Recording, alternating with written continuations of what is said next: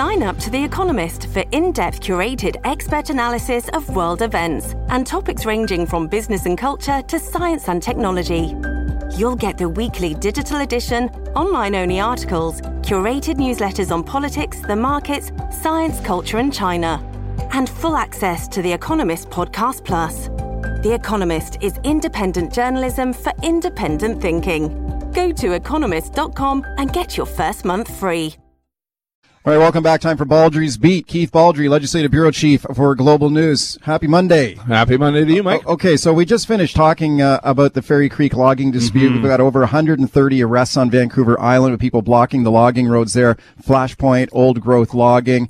And we've, we followed this on the show. We've had both sides of it. This morning I spoke to Susan, Susan Yurkovich from the Council of Forest Industries making the case for limited old growth logging supports a lot of jobs and GDP growth in the province. So they are, you know, keep letting Log- us cut some of these some of these big trees. Logging old growth has been a long time controversial practice in BC. It goes back to War of the Woods. Uh, it's never gone away as an issue, and now that the pandemic has reached a new stage where we're sort of coming out of it and our minds are now latching on to more traditional issues. Um, the Fairy Creek situation is a classic example of returning to old political issues. Yeah. In a way that never surfaced for 15 months as we were consumed by daily COVID numbers. We're, we're coming out of this, we're reopening. Our, our, minds are in a different place than they were. And that's why the Fairy Creek uh, situation is a fascinating one. I'm not sure how this is going to play out, but it's going to continue. Okay, it's a really sticky one for the Horgan government here because you got the First Nation involved is supporting the logging going on, but the, this is the same government also commissioned a report on old growth logging that had a hmm. recommendation there to sort of stop some of these yep. this old growth logging in very sensitive areas, and uh, protesters arguing this is one where it should be stopped. Well, the, the, the fact the First Nation supports this is the real uh, game changer here. This is because of UNDRIP, the, the NDP you know, there was there was unanimous unanimous support in the legislature for the declaration or the passage of UNDRIP, United Nations Declaration on the Rights of Indigenous People, which again instills um, the authority for First Nations to do a number of things on their traditional lands, and this is one of them. And this is a very sticky situation for the NDP. Okay, where does this could be? Res- how can this be resolved? I'm, I'm not sure there is a, a way to resolve it. Well, so, this does involve economic activity and jobs, which means it's about money. Yeah. Um, is this something a giant, literally a giant check could solve? I mean, do you replace the economic activity that it would disappear if there's a ban on this logging? Uh, estimate how much money that is, and do you cut a check for that amount of money. Could be a lot of money. It could be a lot of money, but uh, that may be the only way out of this. But I think you're. What's your see, What's your read on the government's mood on this? Is that something you think they're looking? At? I at? think they're a little nervous about this for yeah. sure. I've talked to some cabinet ministers who are a little perplexed. One minister told me, "Look, we've gone all in on UNDRIP, and this is uh, this is what uh, the consequences can be." But I don't see how they can overrule or overstep the uh, the wishes of the First Nations here. Okay, we continue to follow that one real close. All right. It's going to be an all summer long protest. I mean, you can just see this, the proverbial long, hot summer yeah. of that protest line. As we open up, travel restrictions ease, you're going to literally see people jumping on a ferry on the, from Metro Vancouver, come on over here. It's it's a bit of a drive, a bit of a hike to get out there, but it's accessible and it's more accessible than Clayoquot Sound. I think you're going to see probably more than a thousand arrests. Okay, yeah, but could see a lot more arrests here in the days ahead. Um, let's talk about the reopening plan in British Columbia. You just wrote an interesting column on this for Global News about the the timelines here and mm-hmm. when things are expected to open up. Yeah. So we're starting the month of June tomorrow and June 15th is the next target date for step two. We get th- more things opening. Are we on track to hit these dates and oh, these targets? For sure. If you look yeah. at the fine print on, on the uh, restart plan, we do have the, the dates. June 15th, step two. J- July 1st, step three. September 7th, step four. They're pegged to certain uh, markers, milestones. We want to, we, we're not going to go to step two unless we have 65% first dose. Well, we're already there. Uh, we're not going to go to step three unless we have declining hospitalization numbers. Uh, step two on June 15th is stable hospital numbers um, and ICU cases. And we're already there. and in daily cases, our daily case count has dropped uh, by more than 700 uh, since uh, the peak. And the peak really now is the sort of April 10th to 17th week. That was the peak of, of the wave. And ever since then, our daily case numbers have dropped and they're continuing to drop. Hospitalizations have dropped a week on a weekly basis and continue to drop, as do ICUs. So uh, yeah, uh, we're on track to meet all these targets. Our vaccination numbers are are rising uh, steadily. We're going to probably be close to eighty percent by the end of June, and these steps are predicated on 70% first dose, and we're going to exceed that uh, very quickly. Okay, taking a look at step two, which would kick in on June 15th, so a couple of weeks from now.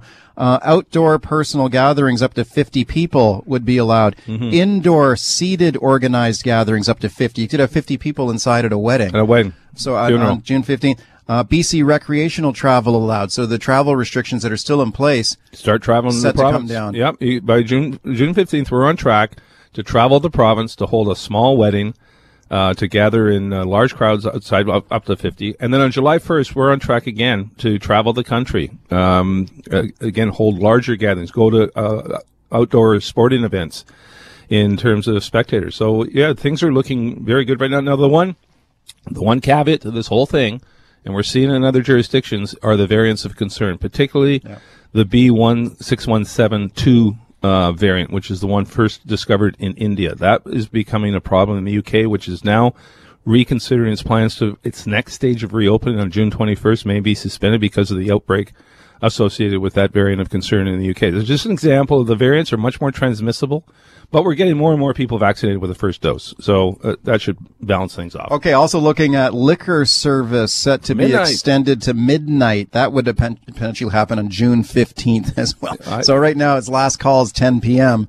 So you'd have another couple. Uh, talking to some uh, restaurant owners over the weekend, I mean, people have rushed back to restaurants in a way we didn't see back in um, uh, the, the first uh, uh, sort of reopening, where you could have you know limited uh, tables of six and such. the rules are still the same, but the crowds seem to be bigger in terms of uh, more and more people uh, wanting to get into pubs and, and restaurants. We got a news conference this afternoon with Bonnie yep. Henry. Three o'clock briefing. Dr. Bonnie Henry, Health Minister Adrian Dix will get an update on the COVID numbers. I expect it's going to be a three day count.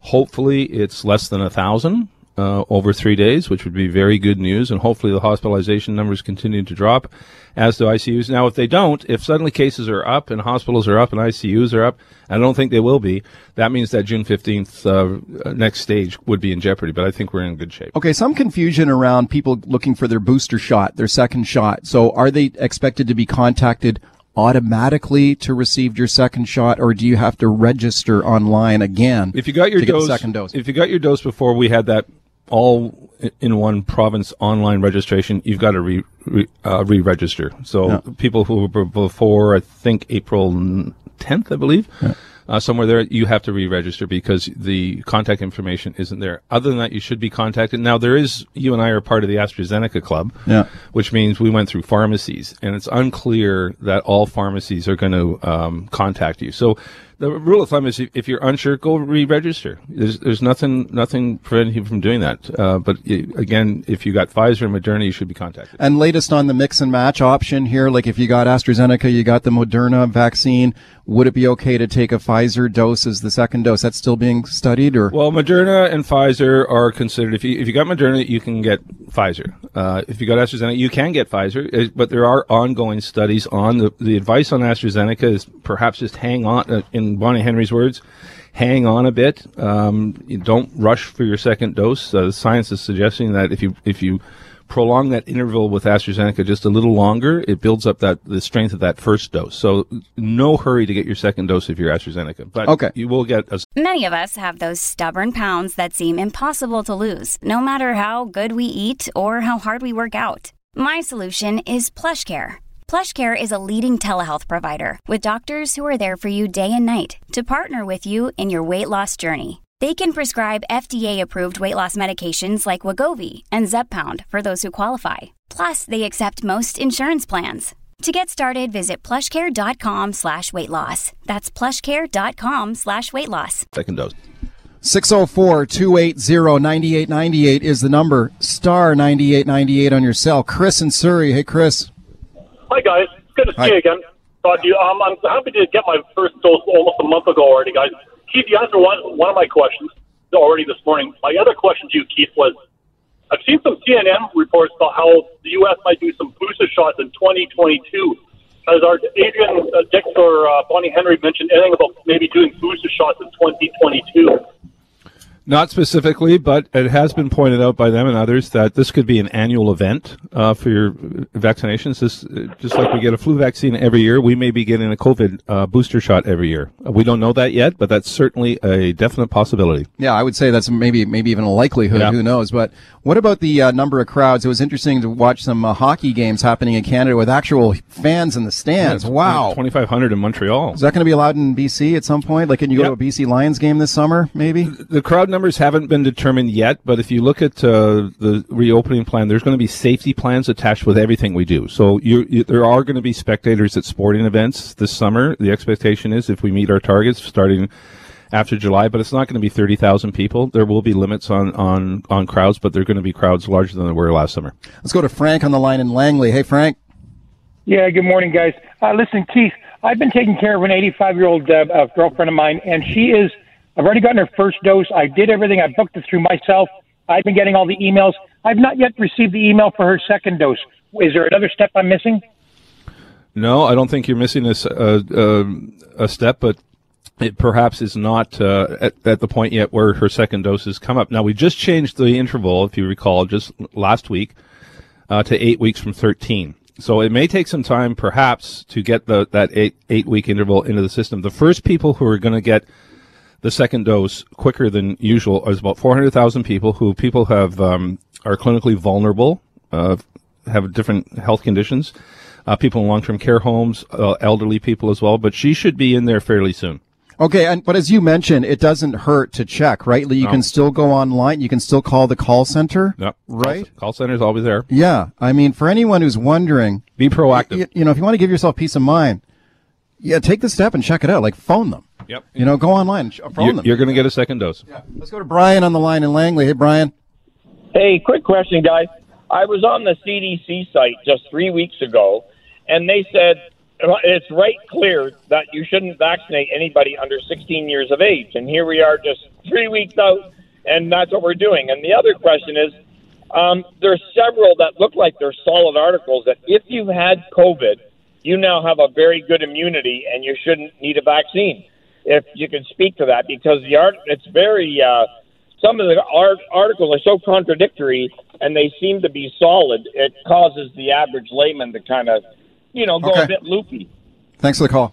Yeah, so not all articles are the same. There's a lot of Yeah. stuff out there on the internet that's inaccurate. So uh, no, get your vaccine, even if you've had COVID. Bon, Bonnie Henry has said if you've had vaccine, you've you've you've had COVID and you've recovered, still get the shot. Exactly. Yeah. And in terms of the uh, people under the age of 16, the so the science has changed on this. I mean, we're now at uh, 12 to 17. We weren't there at the beginning, but we had enough clinical trials from Pfizer in the United States involving uh, thousands of uh, youngsters who showed zero uh, adverse effects from getting the vaccine, and in fact had their immune system strengthened. So no, the science has changed on that. And that's why we're now at, down to age 12. Star ninety eight ninety eight is the number on your cell. Lisa in Vancouver. Hi, Lisa.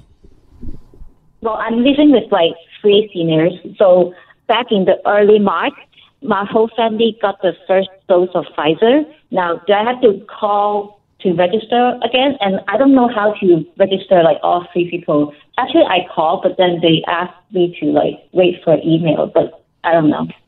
Okay, so they got her whole family got the Pfizer first dose in early March. Should they have been contacted by now about a second dose? the problem with people who got the fir- first dose before the online registration was set up is that they've got to go back and re-register. So the system wasn't set up properly enough back in March, uh, in February and January, for that matter, to enable them to find the contact information to, to recontact them. So if you got that that vaccine before the setup of the online registration province wide, uh, you got to go re- re-register. So they should go back on. She should go back online. Go back online or phone the call center. Phone them. and don't give up. Okay, let's go to Deborah on the line in Kelowna. Hi, Deborah. Hi. I just wanted to clarify I, uh, the information I think I just heard on the radio that if we had our vaccines before the 10th of April, that we should re-register. I phoned about 10 days ago on the um, 833 line for for registration, and they said it's okay, like that we don't have to re-register. We had our vaccines on the 9th of April. Keith. Yeah, yeah, but in terms of that date, I'm, what I'm talking about is the establishment of the province-wide online registration. Um, if you got your vaccine before then, it's not guaranteed you're going to get contacted. So just as a fail-safe measure, uh, go back on and re-register. But some people will be contacted, some won't. But people who re- registered on the province-wide system, if you recall at the beginning, only Fraser Health had online. Vancouver Coastal, Vancouver Island, we didn't have that online. Everything was done over the phone. Um, that changed with the mass uh, immunization program that began in April. Whether it was April 10th or 9th, I'm not sure. But um, again, if you got your vaccine early, be proactive and re-register yourself. Ross in North Van. Hey, Ross. Hey, thank you for taking my call. June 15th, I know we're allowed to travel across the province. What about leaving the province into Alberta and Saskatchewan, for example? Again, there's no law that prevents you from doing that. Uh, it's just the the protocol, the public health protocol, is don't do that unless it's uh, essential travel. And essential is defined on the CDC website as a number of things, including work. But if it's for recreational purposes or pleasure, you're asked not to do that until July 1st. July 1st, step three, Yep. right there on the the timeline. Canada recreational travel. So that's when the, you would get the green light And I for expect- recreational travel within the country. Unless something goes really sideways, I expect we're going to get that green light. okay, yeah, certainly. Let's go to uh, Chris in North Van. Hey, Chris. Hey guys, uh, uh, just back to the logging thing, and just more for clarity, I'm trying to get in my mind what happens with these 130 protesters when they do get arrested. Are they simply arrested and then let go, and they come straight back to the place? It was that's what it seems like's happening. Am I Third- incorrect there, or what's going on? Yeah, 30 I, seconds. I'm not sure how many people have been re rearrested. I don't think many have. Uh, you do get processed. Uh, you're, there's paperwork attached to you. Well, you, get a contempt of court charge because there's a court Uh, yeah. injunction there. Yep, and you can. Uh, and again, this, this plays out different. It seems to play out differently for different people. Trans Mountain uh, protesters, for example, a number of them got uh, contempt citations, some didn't.